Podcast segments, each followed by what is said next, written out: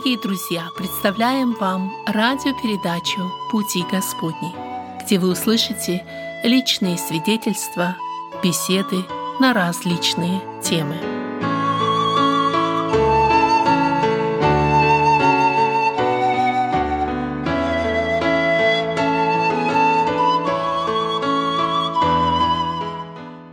Беседа в студии «Радио на пути». Мы с вами встречаемся. Мы — это Вадим Гетман, а также мои гости. Обычно это самые разные люди, но самое главное, что они верующие. Это люди, которые пришли к вере в Иисуса Христа и сегодня рассказывают вам, как на основании этой веры, а также книги Библии найти ответы на самые главные вопросы salvationbaptistchurch.com. Это сайт Церкви Спасения, где все наши программы выставлены в виде блога. Так что, если вы пропустите какую-то из них, вы всегда можете вернуться на этот сайт и послушать ее. Кстати, если вы пропустили э, вот одну из наших передач, которую мы делали с Павлом и Еленой Седлецкими, которые сегодня у нас в студии, вы тоже можете на этом блоге ее найти. Потому что сегодня мы э, тоже будем беседовать с ними. Павел, Елена, добро пожаловать в нашу программу. Здравствуйте, меня зовут Павел, мою супругу Елена. Мы приехали из России, здесь находимся в гостях, и мы живем в самом сердце, в самом центре России, в Сибири, в городе Омске. Мы в браке 32 года, у нас семеро детей, у нас есть внуки. Недавно родилась восьмая внучка, мы ее еще не видели, скоро вернемся домой, и нас ожидает эта радостная встреча. У нас восемь внуков, и ожидаем еще девятого. Мы трудимся в христианском центре добрачного семейного консультирования под таким символическим названием «Открытое сердце». То есть мы занимаемся профилактикой и, наверное, лечением тех э, семей, которые имеют, испытывают какие-то проблемы в своей жизни, которые желают что-то улучшить, что-то изменить, от чего-то исцелиться или восстановить иногда разрушенные взаимоотношения. Елена, многие ли обращаются в ваш центр? А, достаточно много. Когда центр был открыт, а, люди немножечко еще с а, опаской обращались, может быть, только те, у кого очень тяжело в семье. Но сейчас очень люди узнали эту информацию, люди обращаются даже тогда, когда не стоят речи о разводе, просто для того, чтобы улучшить свои отношения. Есть очередь, есть запись, она примерно на полгода вперед минимум. Э, вы уже второй раз принимаете участие в нашей радиопередаче. Я помню, в прошлый раз вы более подробно рассказывали о служении э, вашего центра. Э, скажите, какую тенденцию вы видите в вашем служении, вообще в семейном служении, не только в России, но и здесь, в Соединенных Штатах, потому что, насколько я понимаю, вам приходится также заниматься консультированием и здесь. Тенденции хорошие, плохие, вот что вы видите, что меняется? Ну, вообще, я думаю, что семейная тема или вот о, взаимоотношения в семье – это мишень для дьявола, потому что он очень э, старается разрушить эти отношения. Через это он достигает своей разрушительной цели, получается разлад, получается поражение семьи. И вот тут э, на самом деле нужна работа, работа такая целенаправленная работа постоянная, работа в церквях, работа на уровне, может быть, где-то для общества, для неверующих людей, для того, чтобы семьи могли укрепляться, чтобы эти отношения были такими, как Бог их задумал в браке, чтобы эти отношения могли Бога прославлять. Но вот тенденция все-таки есть, да, там, где люди пытаются с Божьей помощью исправить или улучшить отношения, и изменить что-то в своем браке, то Бог их благословляет. Есть результаты, есть плоды. Многие восстановили свои отношения, многие улучшили, многие передумали разводиться, те, кто имели вот эту проблему или хотели это сделать. Бог, я думаю, исцеляет, Бог э, соединяет, Бог вот действует в жизни людей, и происходит этот процесс улучшения или обновления, изменения отношений. Вы знаете, я тоже заметил, что тогда, когда есть больше внимания в семейным вопросам, в том числе со стороны церкви, служителей, проводятся разные мероприятия, но не только такие общие, там, как конференции, а действительно вот такие э, личные э, душепопечительские встречи, до, добрачное консультирование, э, затем семейные вот такие общения, напоминания постоянные, какие-то посещения, ну, такие ненавязчивые, скажем, назовем их так, со стороны служителей, когда они спрашивают у Э, молодых семей э, там после года совместной жизни, о том, как они прожили, э, все ли в порядке, так сказать, держат руку на пульсе в этом плане. Но в то же время полагаются на Господа, а не на свои силы, и показывают, что только в нем находится источник мира, благословения для этой семьи. Вот тогда это действует. А те тенденции, которые вы заметили, это эм, э, мы видим то же самое и здесь. В частности, множество разводов и те семьи, которые претерпевают сегодня кораблекрушение в вере и кораблекрушение в собственных взаимоотношениях. Э, сегодняшнюю передачу я, кстати, хотел этому и посвятить. Я ее условно назвал «Секрет семейного счастья, двоеточие, как предотвратить развод». И, может быть, мы не коснемся всех вопросов в, вот, э, в, в этом спектре вопросов целых, которые говорят о разводе, но хотелось бы поговорить с вами как с христианскими э, служителями, психологами, консультантами, которые имеют уже богатый опыт и могут что-то посоветовать тем семьям, э, которые имеют эту тенденцию, как ее распознать и что делать, если это действительно есть. Вот заметили ли вы, что что-то подобное происходит, в частности, в тех кругах, где, где вы вращаетесь в России, есть ли тоже тенденция к множеству разводов? Ну, к большому сожалению, проблемы разводов среди христиан становятся все более актуальными, как в Америке, так и в России и во всем мире. И причин тому, конечно, несколько. Во-первых, это такое влияние мира, мирское мышление, которое проникает в сознание верующих, проникает в церковь. И мы э, уже не ужасаемся греху, мы привыкаем к нему, привыкаем к нарушениям Божьих стандартов, Божьих заповедей э, в жизни. Теряется вот это чувство опасности и наша духовная бдительность. То есть грех и вот это влияние мира, возможно, проникает в нашу жизнь, в сознание, в церковь. Во-вторых, это недостаточно духовная работа в церквях. Начиная с подростков, молодежи, потом подготовка женихов и невест к браку, работа с семьями, особенно с молодыми семьями – в Библии написано, настав юношу в начале пути его, то есть нужно в самом начале дать это направление, дать это наставление, чтобы потом это отношения, они были такими, как должны быть. Ну и главная причина, на мой взгляд, почему это происходит, она кроется в самих христианских семьях, где воспитываются, формируются наши дети. Это будущие мужья и жены. Не всегда, к сожалению, дети видят в нас родителях пример настоящих крепких супружеских взаимоотношений. Не видят пример э, полного посвящения Богу, правильных приоритетов служения и истинных духовных ценностей. В результате вот происходят, возможно, такие крушения семей. В результате нет вот таких настоящих взаимоотношений, потому что в истоках не было примера, не было заложено вот этого формирования. Но что делать? Как остановить эту волну разводов? которая захлестывает уже не только мирские христианские семьи. Мы все понимаем, что есть проблема.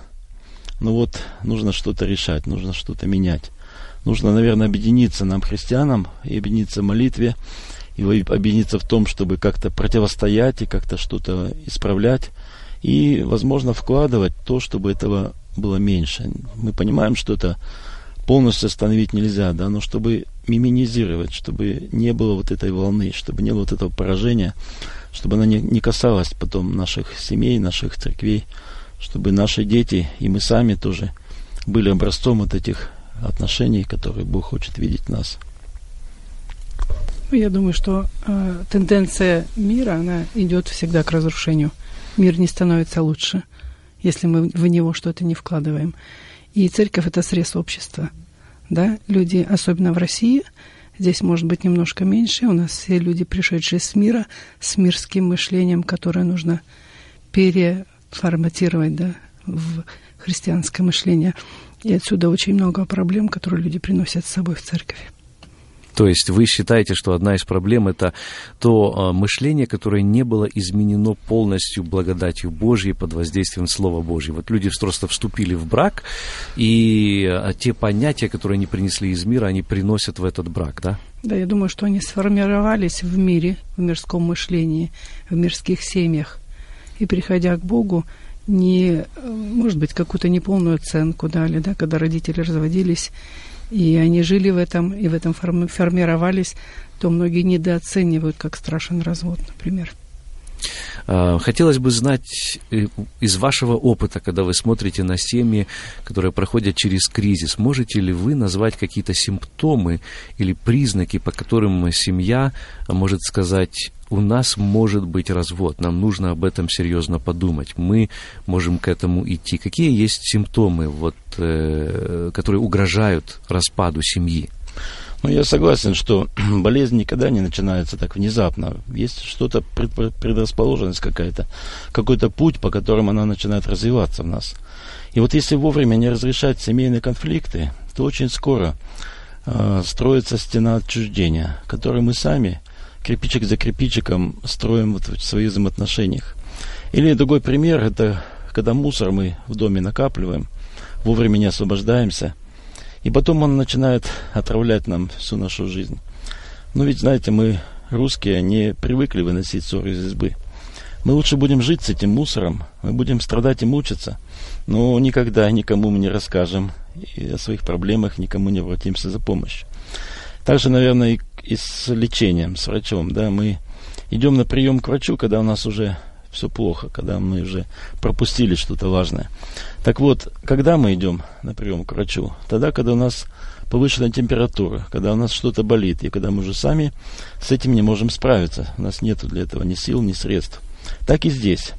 Если у нас повышенный градус отношений, то есть э, между нами появилось эмоциональное напряжение, если у нас есть неразрешенная горечь или эмоциональная боль на нашего супруга, если мы где-то пропустили вот эту точку невозврата, после которой уже невозможно что-то изменить или решить, значит ситуация уже скатилась к кризису, значит уже мы на пути к разводу. Значит, надо что-то срочно делать, чтобы спасти нашу семью, наш брак. Ну, я думаю, что э, в этой ситуации, если напряжение возникло, это уже путь к разводу. Дело только времени. Раньше это произойдет или позже, если мы ничего не вложим и не изменим ситуацию. То есть, если мы не начали разрешать любой конфликт возникший, если мы не устранили причину, если мы устранили закрытость наших сердец, то мы выйдем из этой ситуации. Если мы ничего не будем делать, дом разрушится сам по себе. Даже ничего не надо делать. А, а что бы вы сказали по отношению к людям, которые говорят, лучше я разведусь, и я таким образом хотя бы прямо и честно признаю, что да, у нас проблемы, которые мы не смогли разрешить, а, чем я буду жить с человеком и лицемерно как бы показывать, что у меня все хорошо, в то время как на душе кошки скребут, и у нас давно не все хорошо. Что из этих лучше? Ну, дело в том, что развод это никогда не выход, это иллюзия выхода, это тупик, из которого уже нет никогда нормального решения вопроса, потому что а, нужно что-то делать, чтобы не допустить развода. У медиков, э, у врачей есть такое правило. Они никогда не отрезают сразу ногу. Они лечат все, что можно вылечить. Потом уже, когда есть необходимость, там, гангрена или какое-то что-то серьезное, могут ампутировать. А поэтому э, по любому там конфликту или причине думать о разводе, это как раз-то не тот путь. Нужно что-то делать, нужно менять, нужно решать, нужно исправлять ситуацию. И это иллюзия, да, что мы таким образом мы найдем выход из проблемы. И если честно, то надо все-таки не так думать, что это будет решение, а думать, как разрешить, как выйти из проблемы, как ее преодолеть, чтобы не допустить этого развода некоторые пары, с которыми мне приходилось беседовать, они, э, или, скажем, даже не только пары, не столько пары, сколько вот э, муж или жена, они идут в Писание, и они пытаются найти те места, которые, ну, не знаю, оправдывают развод, что ли, то есть говорят о том, что он допустим. Вот в вашем прочтении Священного Писания, как вы улавливаете весь дух того, что Господь говорит в целом о разводе? Э, и существует ли, немножко спорный такой вопрос, но мы сейчас не будем на нем, может, так подробно останавливаться. Но хотелось бы все-таки знать, потому что, наверное, есть те слушатели, которые задают себе этот вопрос, существуют ли те а, признаки, по которым можно сказать, да, этот развод, он, он позволителен, он, э, на него Писание дает вот разрешение. Ну, я в Библии не встречал такого позволения или такого разрешения. Да, есть исключения, и мы читаем в Писании. Первое – это прелюбодеяние супруга. Второе исключение дает апостол Павел – это когда неверующий не хочет жить с верующим человеком. И то это инициатива неверующего супруга. Верующий должен оставаться или делать все возможное, чтобы сохранить эти отношения. И если мы э, по своему какому-то лукавству, я так назову, будем искать какую-то третью или четвертую или пятую причину или исключение, то просто это не то, что мы можем увидеть в Писании, да, не то, что хочет от нас за Господь. А чего хочет Бог? Написано, что Бог сочетал, человек, да, не разлучает. Вот это принцип, вот это Божья заповедь. Так Бог создал брак не для того, чтобы он был разрушен, но для того, чтобы он был созидаем. И еще и написано, что вступившим в брак не я повелеваю, пишет апостол Павел, а Господь. Жене не разводиться с мужем. 1 Коринфянам, 7 глава, 10 стих. Поэтому, если кто-то ищет в Писании подтверждение своих каких-то ну, человеческих решений или желаний, и они противоречат Божьей воле, то я думаю, это не тот путь. Нужно все-таки искать воли Божьей и исполнять ее в нашей жизни. А воля Божья, что мы были вместе. Бог никогда не разрушает, Он только созидает. И отношения должны быть исправляемы, созидаемы построены должны быть, но никак не разрушены. Елена, вопрос тогда к вам.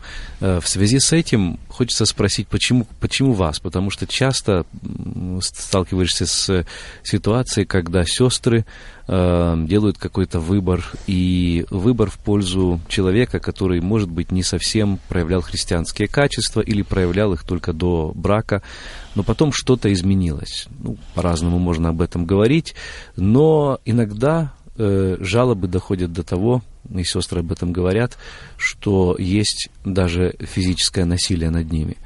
Э, что бы вы посоветовали вот в этих ситуациях делать? Э, есть ли тот какой-то, ну что ли, порог, после которого уже вот эта точка невозврата наступает, когда можно сказать, да, действительно, если это насилие над личностью, то здесь нужно принимать какие-то более радикальные меры? Вопрос достаточно сложный, потому что, чтобы решить если там насилие, в общем-то, я всегда говорю, нужно выслушать две стороны. Никогда нельзя принимать решение по одной стороне, и даже если это женщина, я не позволяю себе сделать вывод, выслушав только женщину. Потому что, как правило, когда ты слушаешь вторую сторону или мужчину, мужа, картина вырисовывается в полноте, а так она только однобокая. А, сейчас очень много таких, э, мне кажется, что это тоже веяние мира достаточно сильное, когда мы за все цепляемся, чтобы сказать, что я переживаю насилие или мою личность попирают, а, ну, тогда Христа тоже попирали. Я думаю, что где-то какая-то э, честность, наверное, перед Богом должна быть в том, чтобы, если даже есть насилие, узнать, от чего оно – почему человек агрессивен становится. Может быть, я этому и причина. Поэтому такие ситуации, ну, в таких семьях нужно разбирать с двумя обязательно и не спешить э, позволить человеку или настроить его на то, что твой развод будет правильный, потому что дух Писания все-таки ведет к созиданию, потому что Бог наш созидатель, Он создатель, и все, что Он делает, и Он творит, и, как написано, и трости надломленные не переломит, или на курящегося не угасит, Он хочет восстановления – Поэтому э, все ли мы делаем для того, чтобы, как бы сказать, испытать или проверить все, чтобы сохранить семью? Ну, наша цель такая. А в работе в душепопечении мы еще ни одной паре не советовали разводиться – есть какие-то да, ситуации, например, если есть измена с одной стороны, не одноразовая, мы говорим, а когда человек живет в этом грехе и не хочет оставлять, то по, сам по себе брак уже разрушен, если есть там третий человек. Но мы всегда говорим, дай шанс человеку, а, поставь какой-то срок и говори, что я все-таки хочу, чтобы семья сохранилась, и решение за тобой. Но мы не можем жить тремя или четырьмя человеками в браке. Поэтому даже неверующему человеку нужно дать шанс, чтобы он переосмыслил. И если он не хочет оставлять греха, то есть брак остается с третьим, с четвертым человеком, то, может быть, я так думаю, что это единственный шанс, когда можно развестись, но сделав все попытки для сохранения семьи. Слушая вас, я вспомнил одну известную американскую пословицу, звучит она так. Uh, When there's a will, there's a way. По-русски это примерно так можно перевести. Тогда, когда у меня есть воля к чему-то, я найду путь, как это осуществить. Mm-hmm. То есть, если я действительно хочу сохранить свой брак, я буду, ну, не знаю, там, цепляться за него всеми силами, и уж точно, если моей силы не хватит, то Божьей силы должно хватить, правда ведь? Но если я хочу его разрушить, то я могу делать э, любые попытки в этом плане, я могу делать вид, что я якобы могу, хочу его сохранить. То есть мы хорошие актеры, правда, люди, вот проявляем свои способности в данном случае. И, к сожалению, приходилось видеть, как э, люди вроде бы делают все, что им говорят даже консультанты, советуют пасторы, но тем не менее их брак так и продолжает двигаться к разрушению. И это очень прискорбно. У меня следующий вопрос. Я понимаю, что можно э, заранее многие из этих проблем предотвратить с помощью предбрачного консультирования. И тем не менее, эта тема несколько новая еще для многих наших слушателей и даже, скажем, прямо церквей.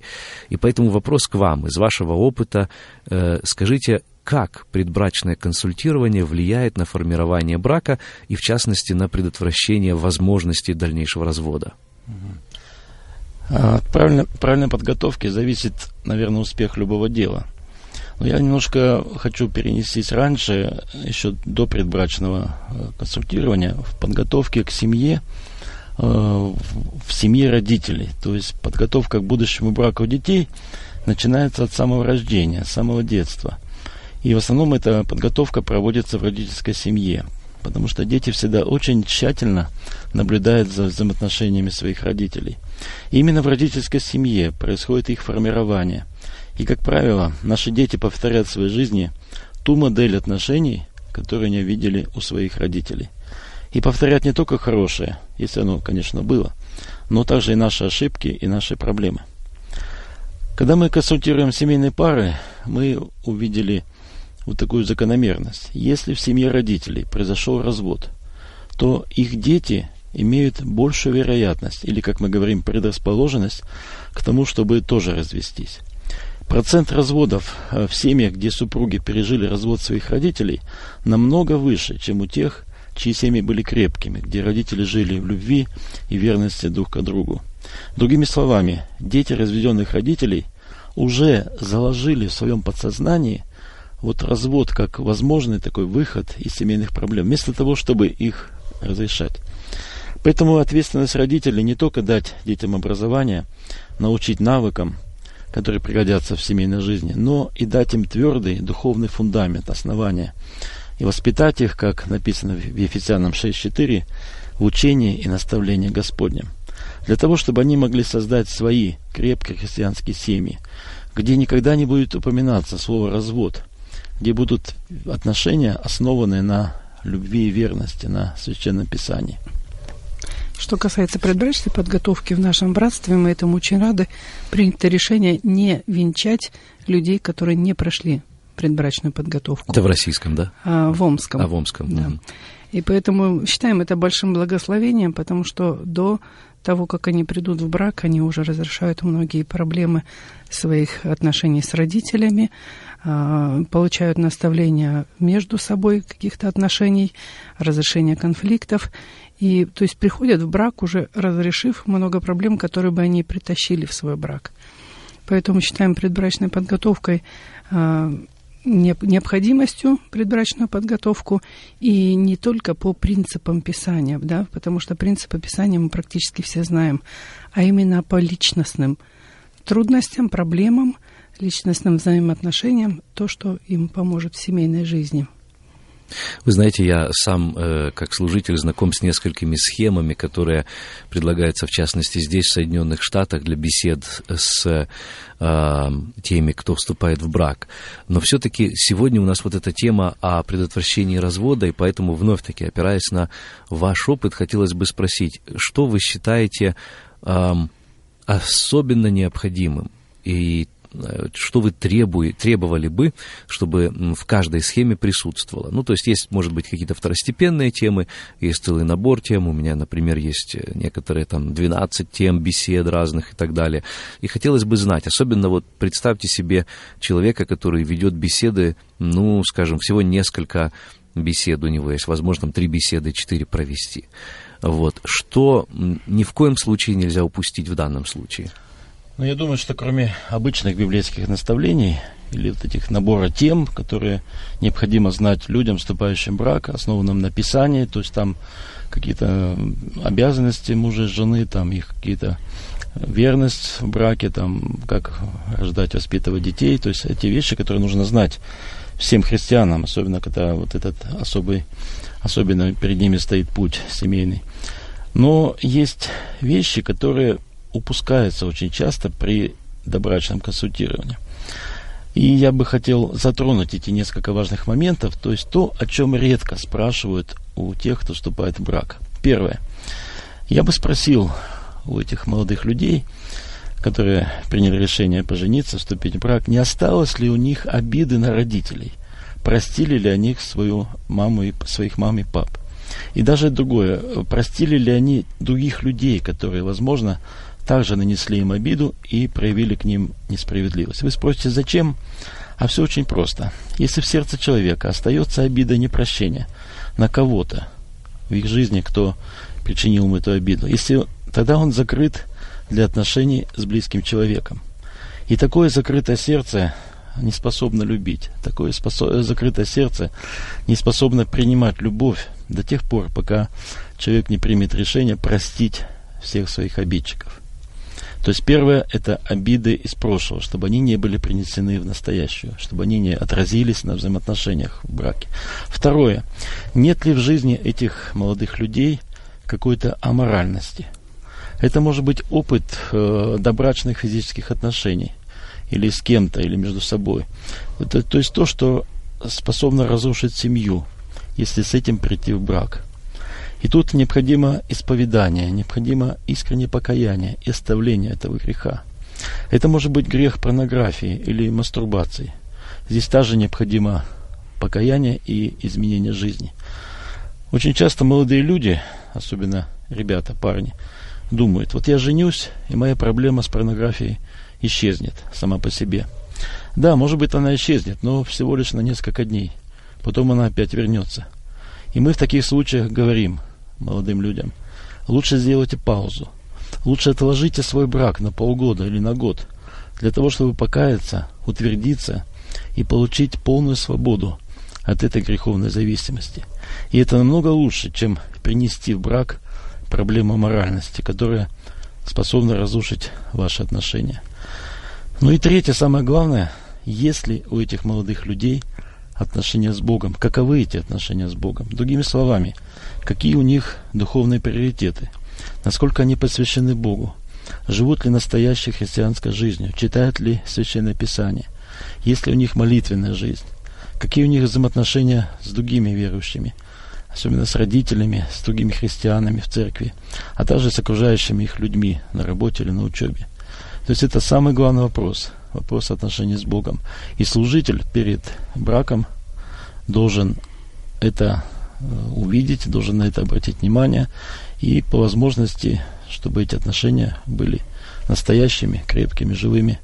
То есть это самое основание, фундамент будущих семейных взаимоотношений и семейного счастья. Насколько я понимаю, этого не произойдет, если не будет такого глубокого личного контакта, э, при котором иногда ну, приходится задавать, э, прямо скажем, такие неудобные вопросы, правда? И это предполагает также определенную открытость самих э, молодоженов или как их вот назвать их, да, тех, которые вступают в брак, чтобы они дали право, в частности, служителю на то, чтобы задавать эти вопросы. Э, но при этом, э, вы знаете, я тоже нахожу, что многие молодожены приходят на предбрачное консультирование ну, с таким понятием, что, ну, надо, вот сказали, вот требования, да, вот у нас тоже есть церкви, в которых мы ставим это как требование, и мы говорим, мы не будем э, участвовать в вашем браке, мы не будем совершать бракосочетание как служители, если вы не пройдете. Ну, ладно, раз так, то раз требуете, конечно, мы пройдем тогда. Как добиться вот э, это, этой открытости сердец, чтобы они поняли, что то, что они говорят сейчас, может действительно повлиять на развитие их брака в будущем? Ну, я думаю, что это вопрос такой, э, чтобы люди пошли к служителю, к которому они расположены. Это очень важно. А, с одной стороны, может быть, нет большого выбора выбирать служителя или душепопечителя, да, но с другой стороны, если человек не расположен к этому человеку, он не будет открыт. Это очень важно. Ну и на первых каких-то встречах мы обычно говорим об открытости, говорим, для чего она нужна, что это повлияет. Как правило, я не знаю, здесь, мне кажется, люди более закрыты, в России более люди открытые. Мы это видим однозначно, люди, пришедшие с мира, они более открыты даже говорить о своих грехах. Они не так все прячут, поэтому вот такой проблемы у нас нет. Если люди уже пошли на душепопечение, э, практически нам не приходится поощрять их к открытости, они открыты. Они готовы открываться да. меняться. Да, вы знаете, вот то, что вы сказали, это действительно большая проблема. А, возможно, она возникает потому, что здесь, в особенности на Западе, вот эти общины верующих, они сформировались, во-первых, из детей верующих родителей, которые, ну, у всех есть такой идеальный вот, э, образ христианина, они знают, как надо. Но в то же время есть реальность, которая говорит о том, что не у всех, и далеко не у всех, и прежде всего у меня лично, не совсем так, как надо. И вот что с этим делать? Если об этом сказать, так, ну, а община-то уже, она, она не такая большая, поэтому могут узнать, мало ли, да, вот, и, и люди боятся, боятся, в частности, открыться. И они не понимают, что от этого зависит действительно их семейное счастье и то, как Господь в дальнейшем их может благословить. Да, это действительно так. И часто ищут тех, которые где-то подальше есть, э, для того, чтобы с ними можно было поговорить. А, Я хочу добавить вот в этом моменте не чуть-чуть. А, знаете, стоит одному человеку найти смелость себе, чтобы открыть, а, допустим, пройдя душепопечение, засвидетельствовать о своей семье, о том, что было, о том, что стало. И тогда уходит у многих страх. Так было у нас в нашем служении, когда диакон церкви вместе со своей супругой прошли душепопечение, э, вынесшие, так сказать, трудности брака душепопечителю, а потом вынесли это в церкви и обнародовали, сказали свое свидетельство, проживший 7 лет в браке, и они честно признали, что эти годы были напрасно прожиты. Не все было так гладко, как внешне казалось. И когда они засвидетельствовали, люди стали открываться. То есть люди поверили, что у них не у одних такая проблема. Потому что когда никто не открывается, все думают, что если у меня плохо, то у меня у одного плохо. И как я могу это открыть? Значит, я плохой. Поэтому вот тут, если есть открытость тех, кто уже изменил свою жизнь, мы говорим, это просто воздать славу Богу, когда ты свидетельствуешь о том, что Господь сделал тебе, и ты открываешь путь для других, то есть даешь надежду своей открытостью. Поэтому мы призываем к такой открытости практически каждую пару, и у нас э, почти каждая пара говорит свое свидетельство. Либо это в семейном клубе, либо это в церкви, либо на каких-то семейных общениях, но у нас люди свидетельствуют о том, что сотворил с ними Господь. Это очень хороший пример. Ну, иными словами, кто-то должен показать пример. Один откроется, и дальше вот эта цепочка может пойти да. дальше. Хорошо, если есть такой хороший пример. Эм, я скажу, что наша программа где-то на половинной точке, чуть дальше сейчас, и пришло время напомнить, что вы слушаете беседу в студии «Радио на пути».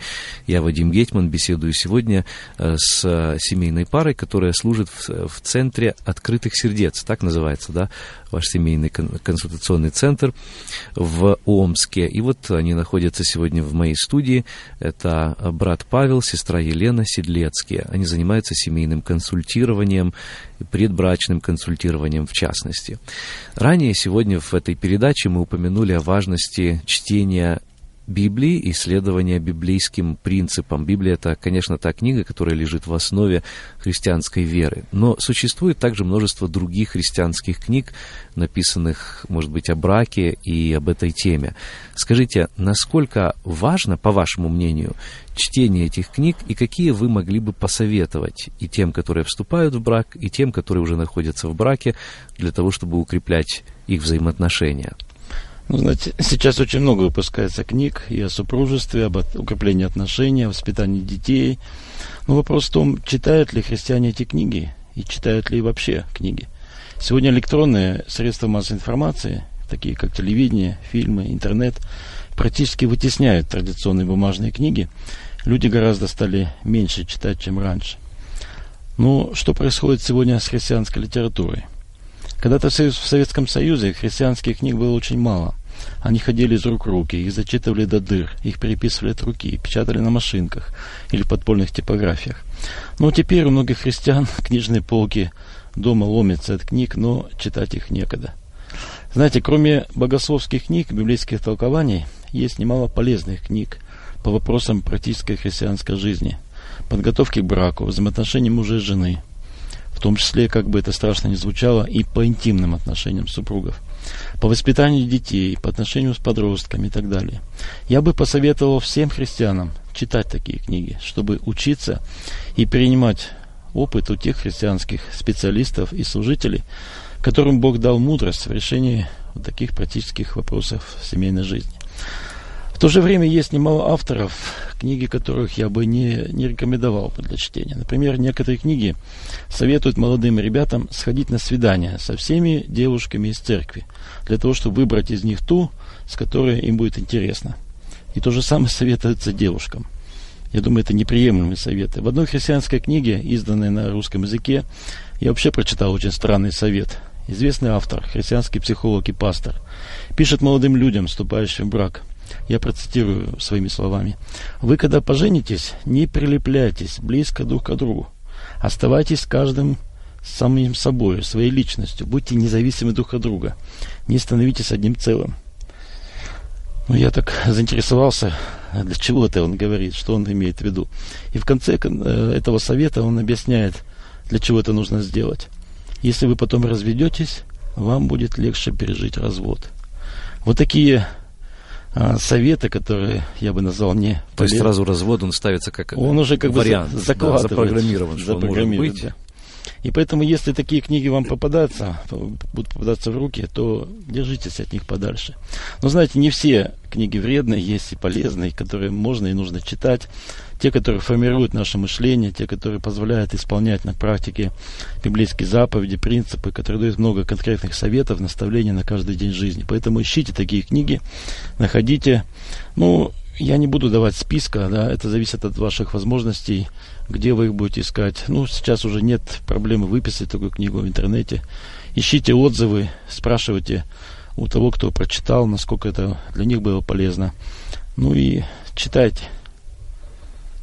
Но все-таки пару имен хотелось бы э, назвать. Может быть, есть хотя бы одна книга, которую вы могли бы, ну, не то чтобы разрекламировать, но порекомендовать и сказать э, вот о ней, насколько она полезна. И понятно, что каждая книга, написанная человеком, она, естественно, не будет нести того совершенства, что священное писание. Это всегда нужно держать в уме.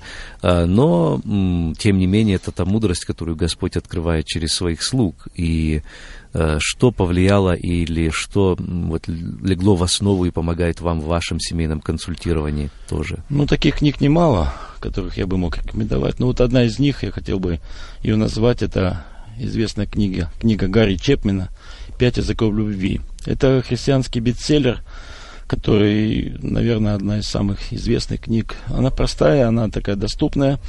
Она просто рассказывает супругам, на каких языках любви мы можем и должны разговаривать друг с другом.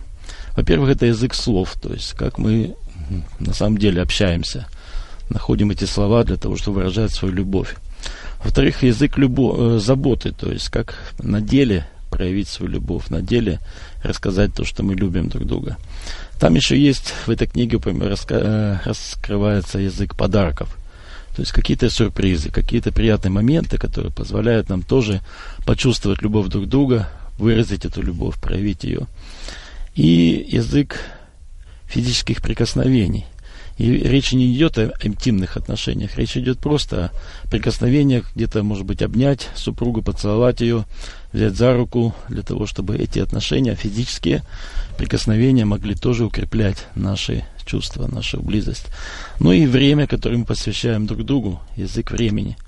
Я просто рассказал эту э, книгу как пример для того, чтобы супруги могли через эти языки любви улучшать свои отношения, чтобы они могли укреплять свои взаимоотношения, чтобы проявлять свою любовь, чтобы эта любовь могла обновляться и укрепляться каждый день. Кстати, у Гэри Чепмана есть целый ряд других книг э, из этой же серии. Это и «Пять языков любви для родителей», для подростков и так далее, которые тоже, я думаю, что весьма полезны. Вот, именно благодаря тому, что вот первая книга, она приобрела такой большой резонанс, и она тоже основана на христианских принципах. Но мы вернемся к вопросу чтения Библии и молитвы. Мне приходилось неоднократно слышать от э, служителей, и, ну, наверное, и в своем опыте я вижу это, этому подтверждение, что те семьи, которые близки к разводу или проходят его, очень часто пренебрегают совместной молитвой и чтением Библии. Насколько это верно и как? Э, как э, здесь вот пропорциональность эту или зависимость определить? Чтение Библии и молитва и улучшение семейной обстановки, взаимоотношения между супругами. Ну, вы знаете, Бог создал супружеские отношения для единства, для близости мужа и жены, которые проявляются на всех уровнях, и физическом, и эмоциональном, и духовном. И вот самое важное, что делает, укрепляет наши отношения, делает нас едиными, это духовное единство, когда каждый из супругов имеет близкие отношения с Богом, и через это становится духовно близким к своему супругу. В таком условном треугольнике мы гораздо ближе к Богу э, становимся, да, когда мы соединяемся с Богом. Но одновременно мы становимся ближе друг к другу. То есть этот союз укрепляет наши отношения, союз с Богом. На практике это происходит тогда, когда в семье есть совместная молитва, когда есть чтение Библии, когда супруги, супруги молятся вместе и еще молятся каждый друг за друга.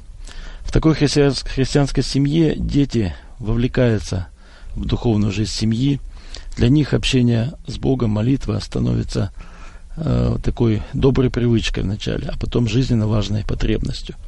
То есть в семье должна быть э, совместная семейная молитва. В семье должны быть духовные взаимоотношения. В семье муж должен быть священником, пастором, который поведет за собой семью, который знает духовные нужды, который сам является примером отношений с Богом. И в такой семье, конечно, не будет и упоминаться слово развод. В такой семье будет счастье, в такой семье будет Божье благословение. Ну, я думаю, что всегда, когда у нас приходят люди с трудностями семейными, с проблемами, мы спрашиваем, есть ли у вас чтение и молитва совместная. Как правило, говорят, нету. Потому что если у людей есть чтение совместное, есть молитва совместная, как правило, Слово Божие становится арбитром в решении каких-то вопросов, и люди знают ценности библейские, зная характер Бога, когда они изучают Писание, то они к этому приходят. И поэтому это прямая зависимость. Если нет чтения, если нет молитвы, как правило, придут проблемы. То есть у людей нет стандартов тогда. Бывают люди молятся сами по себе, нам так говорят, что у нас личные отношения с Богом. И это показывает о том, что духовно они не стали едиными они как бы, э, э, сказать, друг от друга отклонились и пытаются идти лично к Богу. Но Писание говорит, что мы стали одним целым. И в духовном плане, я думаю, мы тоже должны объединяться. И это то, что нас сохранит от многих проблем. Спасибо за ваш ответ. Эм, я вернусь к тому, о чем мы начинали нашу беседу. Мы говорили о той страшной статистике, которая говорит о том, что, к сожалению, среди христиан э, процент разводов не меньше, чем среди неверующих. По крайней мере, так оно уже здесь, в Соединенных Штатах, и мы бьем тревогу в этом отношении. Но меня беспокоит вот что. Иногда, э, если присмотреться к некоторым семьям, ну, скажем прямо мирским, кажется, что они испытывают семейное счастье. Ну, там люди нашли друг друга, они живут э, полноценной такой вот семейной жизнью. И И в то же время смотришь на христиан и, естественно, находишь и такие примеры, но и противоположные. Вот почему мирские люди, они что, ну, тоже нашли вот эти секреты семейной жизни и, и без помощи Библии? И почему мы, как верующие, э, где-то это теряем, где-то здесь вот находится это несоответствие? Вопрос достаточно сложный и такой даже, я бы сказала, провокационный, а, потому что на самом деле мы понимаем, что без Бога счастья нету. И, но есть э, моменты, когда люди воспитаны или сформированы, во-первых, в крепкой семье, где родители сохраняли отношения, плюс в семье, где было, ну, я скажу его, доброе воспитание, да, какие-то ценности семейные вкладывались.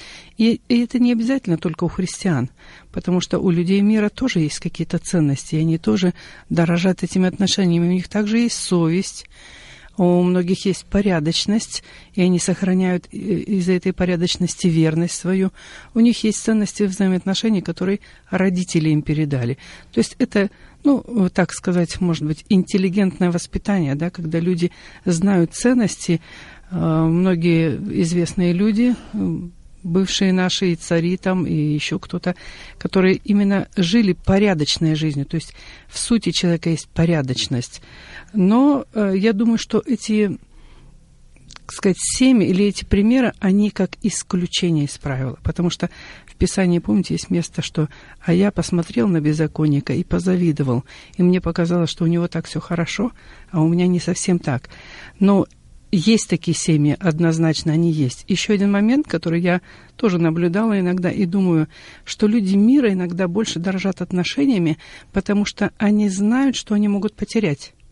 А христиане думают, ну мы же поженились в церкви, мы же люди верующие, у нас разводов не будет, поэтому ну куда он денется или куда она денется? Или, скажем, помолились, это уже гарантия такого да, Божьего да, и мы не дорожим. Нас венчали в церкви, и мы не дорожим отношениями, чтобы укреплять, чтобы держаться за мужа, держаться за, за жену, воевать, так сказать, за свое счастье, за брак.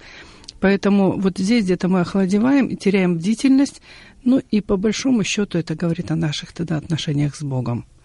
Поэтому есть и такие семьи, и такие. И в христианстве есть несчастные семьи, и это правда.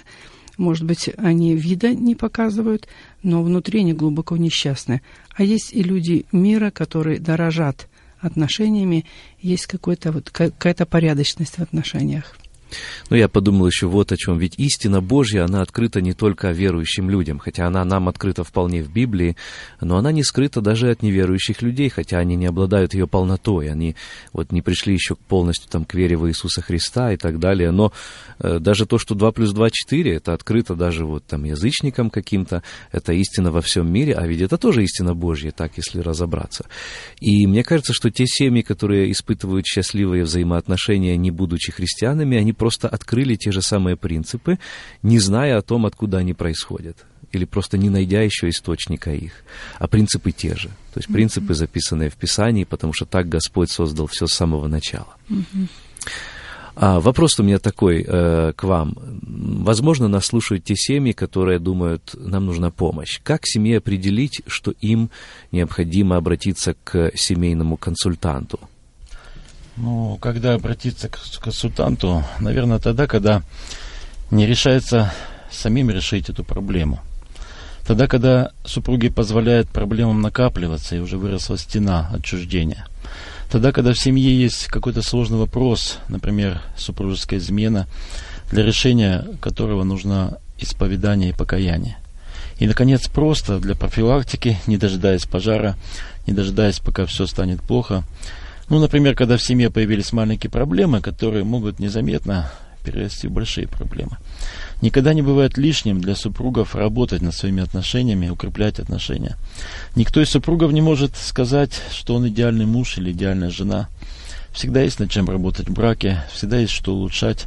И вот консультация поможет научиться супругам разрешать свои семейные конфликты, приводить в порядок какие-то жизненные ситуации, правильно вести себя, а главное, поможет обрести вот ту эмоциональную и духовную близость, которую Бог предназначил для супружеской пары.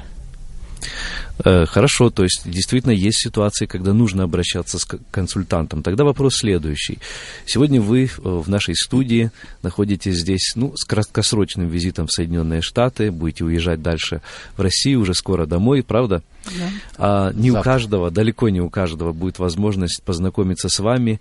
А, но как найти того консультанта, который ответит на вопросы? Я имею в виду не какую-то организацию или человека сейчас, а, но тот, кто откроет э, вот у нас интернет, и он наберет семейное консультирование или христианское семейное консультирование, сразу получит множество имен.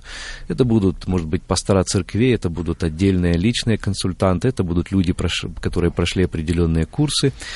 Такой вот вопрос, как эм, не попасть в просак, не напасть на какого-то шарлатана или человека, который лишь прикрывается какой-то ширмой христианства. Можно вопрос поставить так. Если я ищу консультанта, какие вопросы я бы прежде ему должен задать, чтобы позволить ему э, уже дальше со мной вести работу? Ну, к сожалению, выбор таких консультантов по семейным вопросам не очень велик. Хотя в настоящее время существует немало семейных психологов, психотерапевтов и прочих людей, которые предлагают вам решить ваши проблемы за ваши же деньги.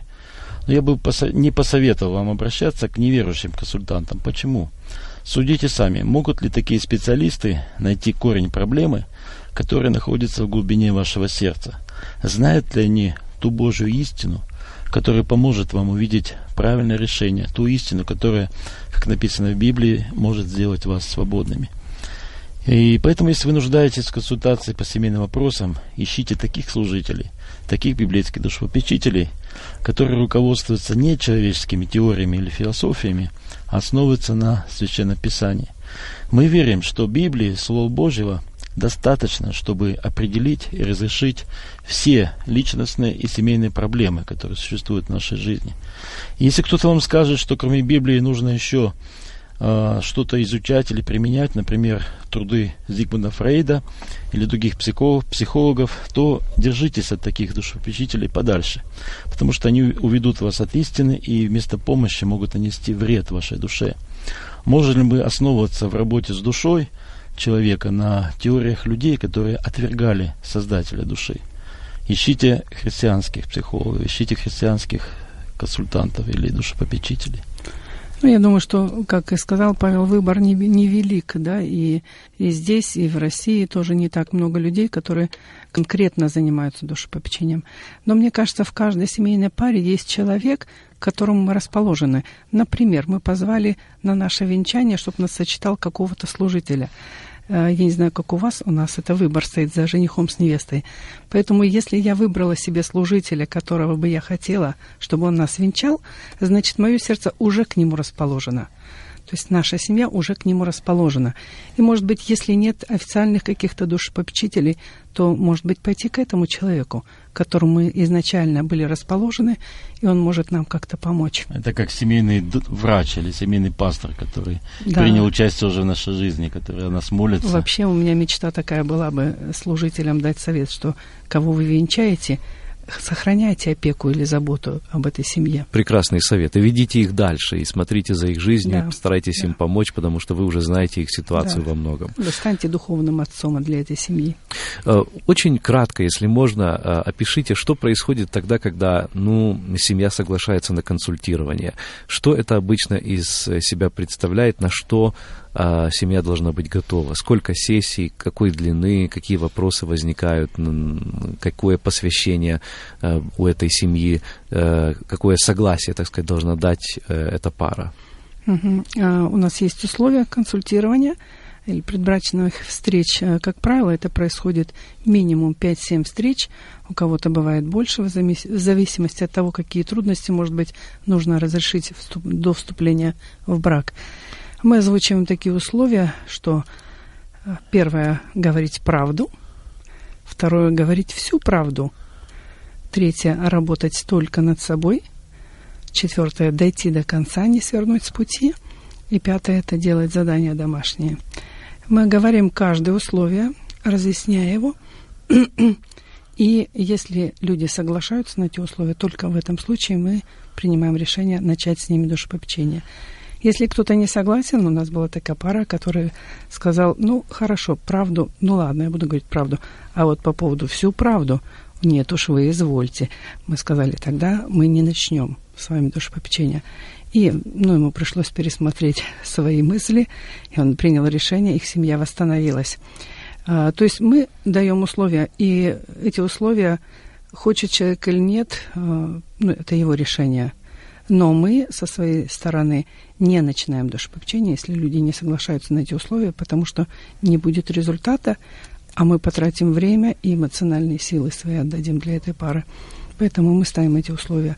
Со своей стороны мы обещаем тайну исповеди, и это право нам дало наше братство, благословив на это служение, поэтому мы не сотрудничаем в этом плане со служителями. Если есть э, нужда, которую, или проблема, которую нужно открыть служителям, мы побуждаем самих опекаемых пойти к служителю. А, консультирование проходит а, примерно в каждой встрече проходит от 3 до 5 часов. Это достаточно серьезный процесс. Если люди у нас приезжают с других городов, они приезжают на неделю, а, снимают в рент квартиру, живут, полдня мы проходим консультацию, полдня у них есть на домашнее задание. Если это люди наши местные, они проходят один-два раза в неделю, и то же самое по продолжительности. Мы касаемся всех сфер жизни – и касаемся духовного именно, как сказать, корня проблемы. Потому что мы не работаем э, с внешностью и с э, ситуациями или обстоятельствами. Потому что каждая внешняя ситуация или проблема имеет внутренний корень. Что ж, большое спасибо вам за служение ваше, а также за то, что сегодня у вас была возможность поучаствовать в нашей радиопередаче. Пусть Господь благословит в дальнейшем ваше служение, а также желаем нашим радиослушателям крепких христианских семей. Ну, а если действительно враг уже покусился на ваше семейное счастье, ищите того человека, который смог бы вам на основе священного писания посоветовать, что делать дальше. Читайте Библию, молитесь, Господь может вам в этом помочь. В сегодняшней передаче были Павел и Елена Седлецкие. Благодарим вас. До свидания, друзья. До следующей встречи в эфире.